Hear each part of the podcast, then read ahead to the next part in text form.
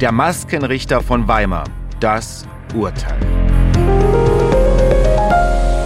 Es war ein Prozess, der deutschlandweit Wellen geschlagen hat. Ein Familienrichter hat die Maskenpflicht für Schüler außer Kraft gesetzt, ohne dafür zuständig gewesen zu sein. Der Vorwurf Rechtsbeugung. Jetzt ist das Urteil vom Landgericht Erfurt gesprochen worden und das besprechen wir in dieser Folge ausführlich. Wie immer zu hören in der App der ARD Audiothek und eine neue Folge gibt's von uns ja jeden zweiten Montag im Monat. Ja, wir sprechen über diesen deutschlandweit beachteten Prozess und bei mir ist MD Thüringen Gerichtsreporterin Conny Herzmann. Hi Conny. Hallo Olli. Ja, du hast den Prozess für uns beobachtet, warst mehrere Tage da und wir haben ja schon mal eine Folge gemacht zu dem Prozess. Der Maskengerichter von Weimar heißt, die gerne noch mal alle Details nachhören. Aber wir fassen das Ganze nochmal zusammen. Conny, warum sitzt jetzt der Richter nochmal auf der Anklagebank? Er ist Familienrichter in Weimar. Inzwischen ist er suspendiert. Aber ich sage trotzdem, der Richter, das ist einfacher, ist er ja auch noch. Er hat ja sein Amt noch, er ist nur suspendiert. Der Richter hat 2021 äh, zwei Beschlüsse getroffen. Auf Antrag einer Mutter sah er eine Kindeswohlgefährdung deren Kinder, die gingen in zwei verschiedene Schulen. Und er hat dann einen Beschluss äh, gefasst, dass er beiden Schulen sozusagen verboten hat, eine Maskenpflicht anzuordnen, auch eine Testpflicht. Pflicht weil er das Kindeswohl dadurch gefährdet sah. Und er hat das aber nicht nur für die beiden Kinder, sondern eben gleich für alle Kinder entschieden. Und das hätte er nicht gedurft. Zumindest haben das die Obergerichte gesagt, die diesen Beschluss aufgehoben haben und haben gesagt, dafür war er nicht zuständig. Um den Schulen was äh, zu verbieten, da muss man zum Verwaltungsgericht gehen. So am Tag des Urteils, wie war denn da die Situation vor Ort? Ich habe äh, ehrlich gesagt damit gerechnet, dass da im Gerichtssaal Halligalli ist, war aber ganz still. Und warum habe ich damit gerechnet? Weil ich war auch zu den Plädoyers. Und bei den Plädoyers zweimal gab es Beifall aus dem Publikum für die Verteidigung. Und da hat der Vorsitzende Richter aber eingegriffen und hat gesagt, also wenn nochmal, dann schmeißt er die Leute auch raus. Und ähm, also es war ganz still, aber der Reihe nach. Urteilsverkündung angesetzt. Ich komme zum Gericht eine Stunde eher, weil mir klar war, da ist richtig was los und ganz viele Menschen in der Schlange und etwa 100 sind nicht reingekommen. Dann lässt sich schon erahnen, wie groß das Interesse an diesem Prozess war. Was waren das für Menschen, ähm, die da vor dem Gerichtssaal standen? Waren das Unterstützer mit Plakaten, ja. mit T-Shirts oder wie, was waren da für, für Menschen da? Ja, viele hatten eine weiße Rose dabei, die sie dann auch vor den Zuschauerstühlen, ist so eine Balustrade, da haben die das hingelegt und danach gab es dann auch Demonstrationen draußen. Und du als Pressevertreterin musstest dich vorher anmelden für ja, das Urteil. Wie Fall, läuft das? In dem Fall war es tatsächlich so, dass man sich akkreditieren konnte. Es gab aber auch nur eine bestimmte Anzahl von Presseplätzen, damit noch genügend Zuschauerplätze da waren.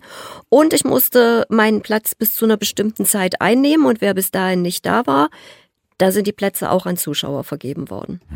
Ja, zum Glück hattest du deinen Platz sicher und wir wollen heute ausführlich darauf eingehen, welches Urteil denn gefällt wurde und vor allem, wie das begründet wurde. Deshalb würde ich sagen, wir schauen jetzt erstmal auf das Urteil.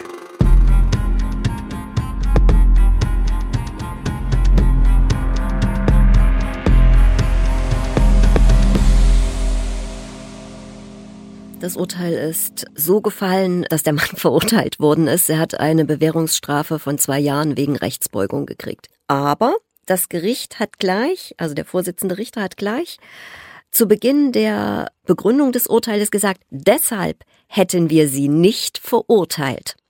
Also, äh, dass er da sozusagen einen falschen Rechtsweg beschritten hat, da hat das Gericht gesagt, das hätte uns nie gereicht, um den Vorwurf der Rechtsbeugung zu sehen, weil manchmal sind so neue Wege auch äh, ganz inspirierend und führen zu neuen Gesetzeslagen, zu neuen Denkweisen, zu, äh, zu anderen Sachen. Deshalb hätten wir sie nicht verurteilt. Ich war davon überrascht.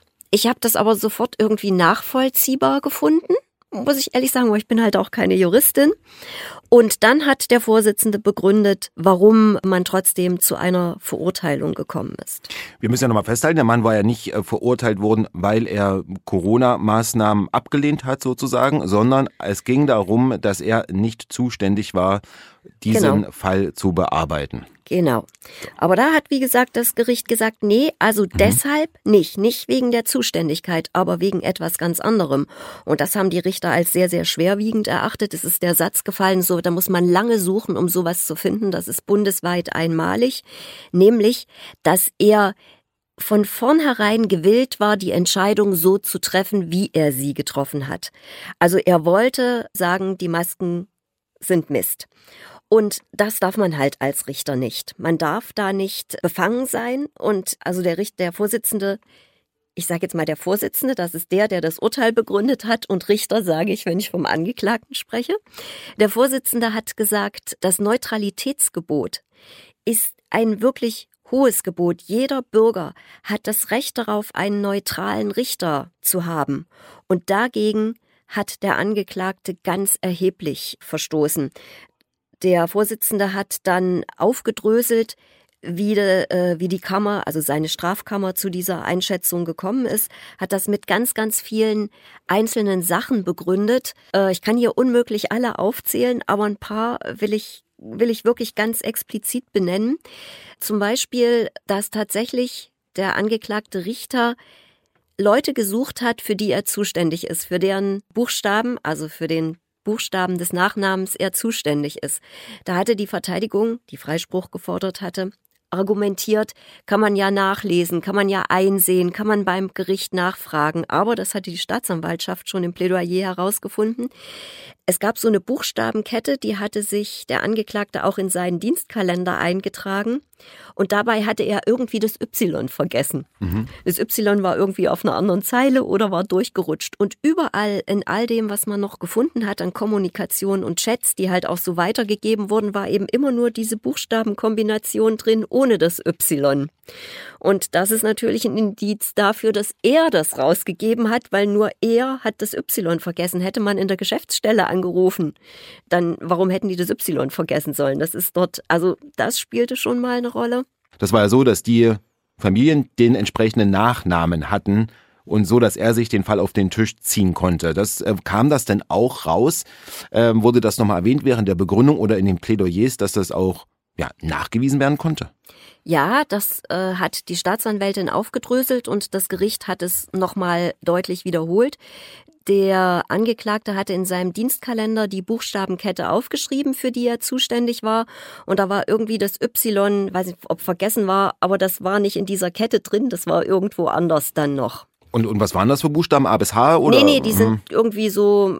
Würfelbude. Ja, also ich, mhm. ich würde sie jetzt tatsächlich nicht aufzählen können, weil so viele waren. Ich habe mir die Buchstabenkette nicht aufgeschrieben. Ah, okay, also das aber nicht aber dann von A bis H, sondern. Nein, nein, nein, hm. nein, nein. Es geht ein bisschen, fehlt mal was, es geht vorne los und so es gab ja Chats, äh, wo Kinder mit solchen Buchstaben gesucht wurden. Das gab's. Das gab, das mhm. gab's auf jeden Fall. Aber ob das halt von ihm stammte, das war, es war so unter äh, innerhalb von Verfahrensbeiständen und Eltern und in so Gruppen, da hat man das halt gefunden und da war fehlte halt das Y und das war nochmal so ein Indiz zu sagen, du äh, Angeklagter hast Sie, Herr Angeklagter, haben das in die Welt gesetzt, um dieses Verfahren zu bekommen. Dann hat das Gericht gesagt, er hat sich auch gezielt drei Gutachter ausgesucht, die seine vorgefasste Meinung stützen. Und er hat mit denen im Vorfeld kommuniziert. Das ließ sich nachvollziehen.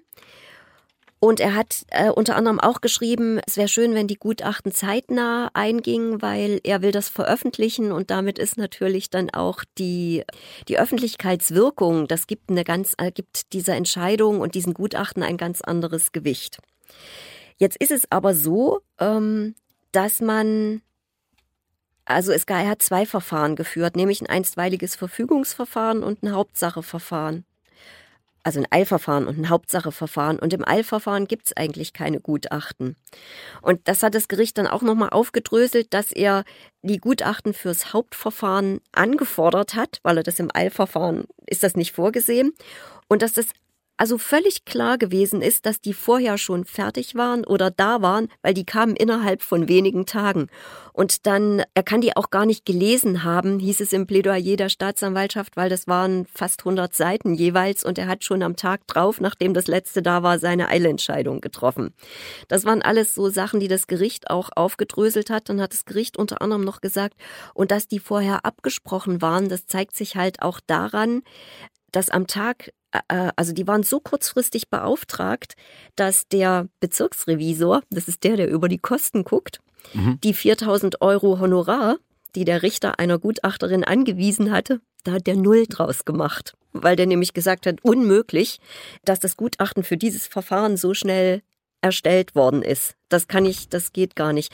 Dann hat der Angeklagte nochmal 4000 Euro, hat das wieder rückgängig gemacht, hat da nochmal 4000 Euro hingeschrieben und dann hat nochmal der Bezirksrevisor eingegriffen. Also da war schon damals klar, da ist irgendwas nicht so gelaufen, wie es normal läuft. Es waren ja, du hast es gesagt, zwei sehr ausführliche. Drei. Drei. Drei ausführliche, teilweise mehr als 100 Seiten stark. Ne? Also auf jeden Fall dicke Dinger. Und wir kennen ja die Situation, dass eigentlich Gutachter ja, fehlen oder hm, so. Und dass man dann als äh, Richter nicht darauf kommt, dass das schon sehr eng ist, also zeitlich bemessen. Weißt du, wie ich meine? Dass wirklich, dass man dann sagt, äh, oh, jetzt ist am nächsten Tag das Urteil da, also dass man da nicht noch so einen, einen kleinen Puffer einbaut, hätte ich jetzt mal so gesagt. Ähm, das sind ja, das sind ja Gutachter, die ihre Gutachten, ich sag mal, zu Hause machen und einreichen. Gutachter, die fehlen, sind vor allen Dingen Psychiater, die die Gerichte bei den Prozessen dabei sind. Und ein Gutachten, das waren ja auch so ganz spezielle ja. äh, Gutachten. Ich meine, also das hat mich ehrlich, das hat mich tatsächlich ehrlich gesagt nicht gestört. Okay. Ich, ja, ich kenne mich da jetzt auch nicht so aus, dass ich halt sage, okay, ich hätte nie gewusst, dass es im Eilverfahren kein Gutachten gibt oder so. Das, das wüsste ich jetzt nicht. Ja, vielleicht war das äh, im Nachgang nicht ganz schlau. Was auch noch eine Rolle gespielt hat, will ich kurz sagen, dass der Angeklagte das sofort veröffentlichen wollte. Und weil es da irgendwie Schwierigkeiten mit der Geschäftsstelle gab, hat er gesagt, dann geht das jetzt per E-Mail raus. Das war für die Staatsanwältin nochmal so ein Indiz. Ich will hier ein Fanal gegen die staatlichen Maßnahmen setzen. Ein Familienrichter sitzt auf der Anklagebank im Landgericht in Erfurt und wird verurteilt, aber nicht unbedingt, weil er gar nicht zuständig für das Verfahren war, sondern weil er von Anfang an eine Intention verfolgt hat, das Urteil zu fällen. Und wir hören jetzt, wie kommuniziert wurde vom Richter in Chats mit anderen.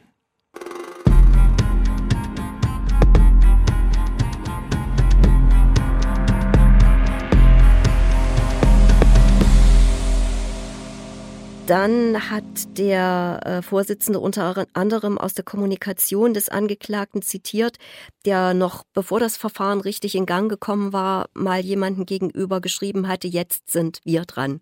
Das war so das, was für mich, was für mich halt diese Voreingenommenheit, diese Befangenheit sozusagen nochmal deutlich gemacht hat.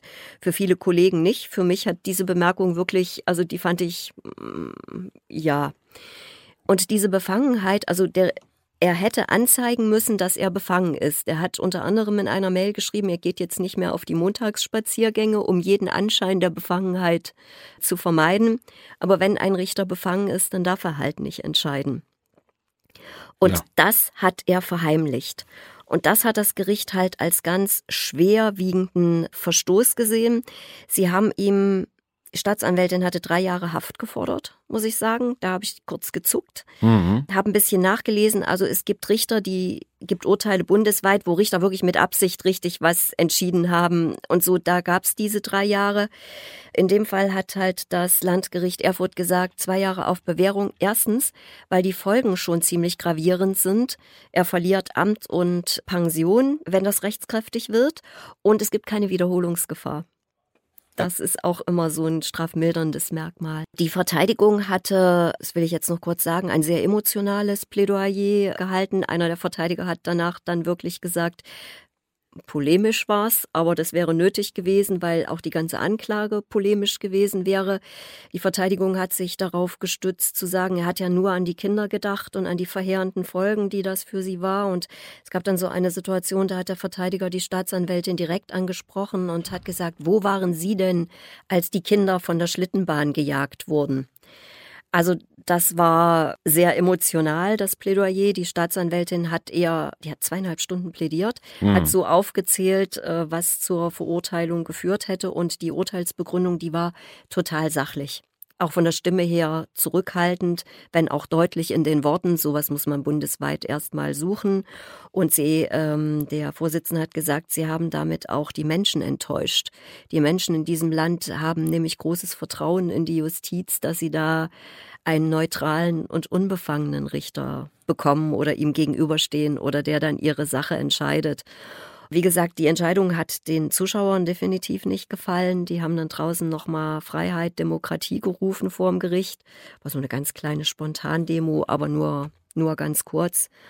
Und äh, wenn wir so durch die Menschen gegangen sind, dann hat man uns auch nochmal gesagt, also dass wir die Sache falsch sehen und dass der Mann äh, alles richtig gemacht hat. Und äh, mir hat eine Dame auch gesagt, naja, es wäre ja wohl schon klar, was wir da berichten. Und also das sind Menschen, die sind enttäuscht von vielem, insbesondere durch die Maßnahmen in der Corona-Zeit und aber es sind aber es ist zurückhaltend. Es ist jetzt nicht, kennt das ganz anders vom Gericht. Und damit noch nicht genug der Begründung. Wir hören gleich noch mehr Vorwürfe gegen den Richter von der Staatsanwaltschaft und da waren auch teils ja harte Worte.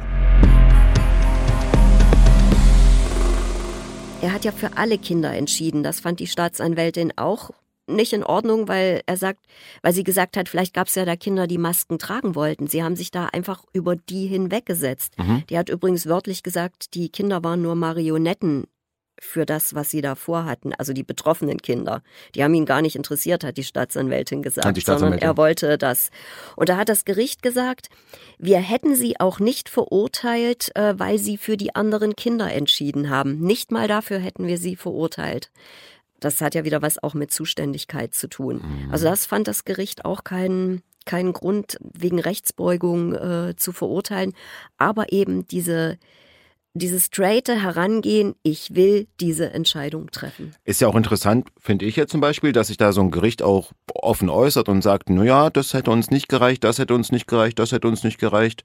Das ist auch Usus, dass man sagt, hm, also wir haben das schon äh, gebraucht, was wir dann jetzt auch bekommen haben, aber man geht jetzt so ein bisschen auch weg von der von der Anklage, will ich damit sagen. Ne? Man geht eigentlich weg von der Anklage, die ja anders war, sage ich jetzt mal. Ne? Deswegen gibt es ja einen Prozess. Genau deshalb gibt es ja diesen Prozess. Und es ist ganz üblich, dass sich ein Gericht mit den Argumenten von Verteidigung und Staatsanwaltschaft auseinandersetzt, die im Plädoyer gekommen sind.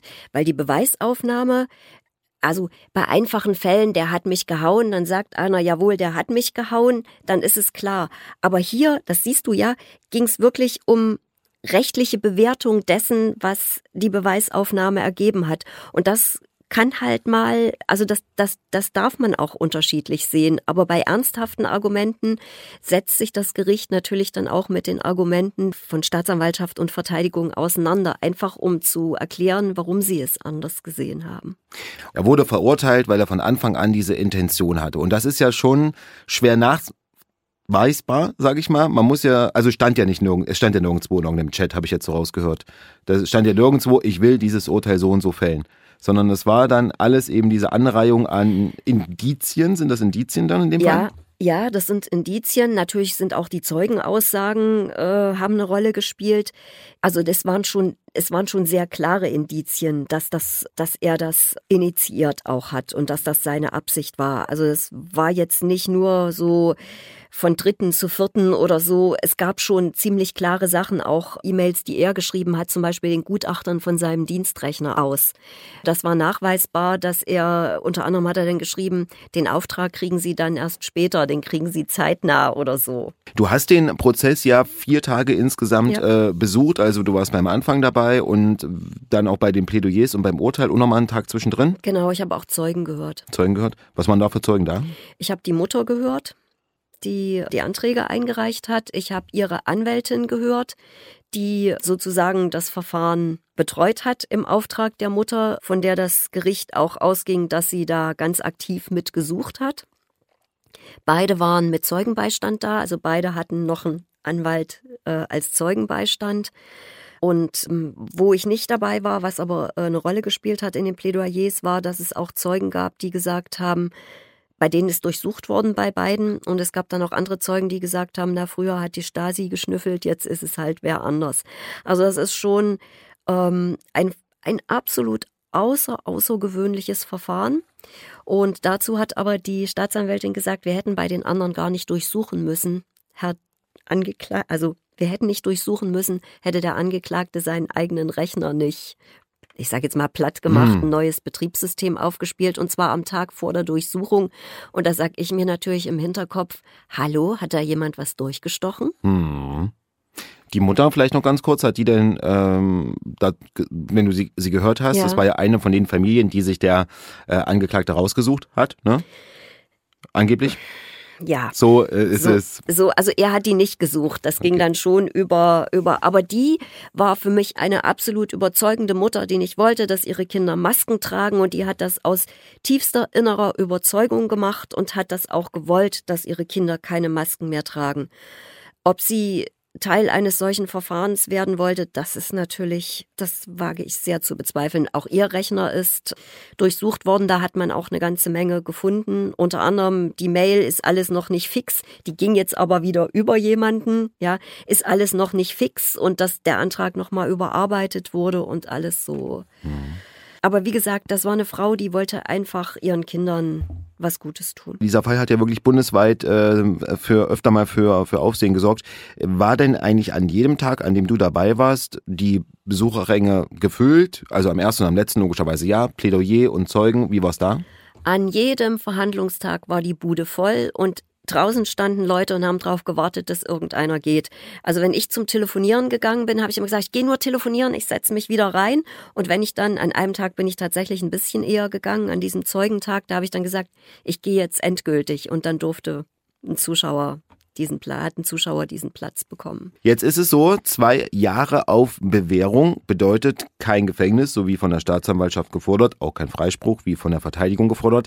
Zwei Jahre auf Bewährung, Conny, ich habe mir gedacht, Mensch, äh, das ist doch das Höchstmaß, was es an Bewährung gibt. Also quasi ein Tag vom Gefängnis entfernt. Ne? Kann man das so einfach sagen oder ja. wie ist das? Also ist es denn so, so vom Gefühl her, dass dann der, oder vom Gefühl oder vom Recht her, dass der Richter dann sagt, platt gesagt, für, für Gefängnis reicht's nicht, aber es muss schon eine Strafe her, weil ja auch damit einiges dranhängt, ne? Das ist richtig, das ist richtig. Und die Justiz rechnet ja tatsächlich nicht so in einzelnen Tagen. Also ich habe tatsächlich irgendwie schon mal sechs Wochen und 14 Tage Arrest und sowas gehabt, aber nicht bei der Höhe ähm, der Strafe. Rechtsbeugung ist ein Verbrechen. Verbrechen heißt mindestens ein Jahr Strafe und die ist halt ein bisschen, also es ist nicht nur die Mindeststrafe geworden, weil da eben doch Energie dahinter stand, mit der dieses Verfahren betrieben wurde. Und das ist auch ein Zeitraum, wo man dann auch seinen ähm, Status verliert, wie wir schon mal gesagt haben. Ne? Richter sind Beamten gleichgestellt und bei einem Jahr, bei einer Freiheitsstrafe, auch wenn sie zur Bewährung ausgesetzt wird, bei einem Jahr fliegt man da automatisch aus dem Dienst. Ist jetzt nicht so, dass man dann im Alter gar nichts kriegt. Man verliert halt praktisch eben diese, diese Pension und dann wird irgendwie das alles also dann, dann zahlt der Freistaat in dem Fall, muss dann irgendwie in die Rentenkassen wieder einzahlen, über die Höhe kann ich da jetzt nichts sagen, aber es ist so, dass man dann halt äh, eine gesetzliche Rente bekommt, die natürlich nicht so hoch ist wie das, was man als Richter bekommen würde. Und ähm, das Gericht hat auch gleich einen Bewährungsbeschluss verkündet, nämlich auch nur zwei Jahre Bewährung, das ist die Mindestzeit. Und haben null Auflagen da reingeschrieben, also keine Geldbuße, nichts, gar nichts, weil sie halt gesagt haben, der Verlust von Amt und Pension, wenn das Urteil rechtskräftig wird, das wiegt schon sehr schwer. Ach, was ich vergessen habe, ganz andere Geschichte, aber sehr interessant. Sowohl zum Plädoyer als auch zum Urteil saßen auf Verteidiger- und Angeklagtenseite noch zwei Männer, einmal nur einer, einmal zwei. Stenografen aus dem Bundestag. Erfahrene Stenografen hat die Verteidigung gesagt, wir möchten, dass die hier alles mitstenografieren, weil ja. es gibt ja kein Wortprotokoll. Stenograf heißt, die tippen alles. Äh, nee, Buch. die machen hm. äh, tatsächlich Stenoschrift, Kurzschrift. Okay. Und ähm, die hatten da so einen Stapel äh, Blätter da liegen. Es gab auch mal eine Unterbrechung, weil ein Stift gewechselt werden musste irgendwie. Und da hat die Verteidigung beantragt, dass das erlaubt ist. Und hat die Staatsanwältin gesagt, sie hat nichts dagegen. Es ist ein transparentes Verfahren. Ich gehe also davon aus, dass man irgendwann irgendwo mal alles lesen kann, was ich jetzt hier so kurz zusammenfasse. Weil ich kann kein Steno. Und warum hat man das jetzt gemacht? Ähm das hat die Verteidigung so gewollt. Es ist meine Vermutung, dass das alles äh, vielleicht irgendwann mal veröffentlicht wird. Das habe ich noch nie gehört, ehrlicherweise, dass man dann nicht. extra Stenografen aus, aus dem Bundestag. Aus dem Bundestag, ja. Also mhm. zumindest einer war ein erfahrener Bundestagsstenograf, hat die Verteidigung gesagt. Und das Gericht hat da keine Bedenken gehabt und dann ist mitstenografiert worden. Mhm. Und ganz zum Schluss, wir haben ja viel über den Mann gesprochen. Der Mann wollte, der Angeklagte wollte ja auch auch viel sprechen, um es mal so zu sagen. Äh, hatte sich auch nicht, äh, hatte, hatte auch nichts dagegen, dass sein Name äh, öffentlich genannt ja. wird. Wie war das denn jetzt äh, nach dem Urteil? Kamen da noch äh, Reaktionen vom äh, Richter oder vom Richter, ja? Nein, es ist alles ganz professionell gelaufen. Ähm die äh, sind dann gegangen. Es gab dann draußen noch die Demo. Aber ich will noch sagen, er hat im letzten Wort, das ist ja immer nach dem Plädoyers, letztes Wort, dann ist Urteilsberatung. Da hat er gesagt, er würde diese Entscheidung reinen Gewissens jederzeit wieder so treffen. Wir müssen noch sagen, dass dieses Urteil natürlich jetzt nicht rechtskräftig wird, sondern dass Revision zum Bundesgerichtshof eingelegt worden ist. Der guckt sich das nochmal an und da werden wir ein Auge drauf haben, was da passiert. Und das wird aber ein bisschen dauern. Also, dann hören wir uns vielleicht mit einer dritten Folge in, in ein oder anderthalb Jahren, je nachdem, wie lange das dauert, dann nochmal. Ähm, ansonsten werden wir erzählen, ob es dann rechtskräftig ist. Und ich sage jetzt in dem Fall Conny, vielen Dank und bis zum nächsten Mal. Bis zum nächsten Mal, Olli. Das nächste Mal wie immer jeden zweiten Montag im Monat zu hören in der App der ARD Audiothek. Da finden Sie im Bereich True Crime noch viele andere spannende Podcasts, also da gerne reinhören und wir hören uns dann später. Bis dann.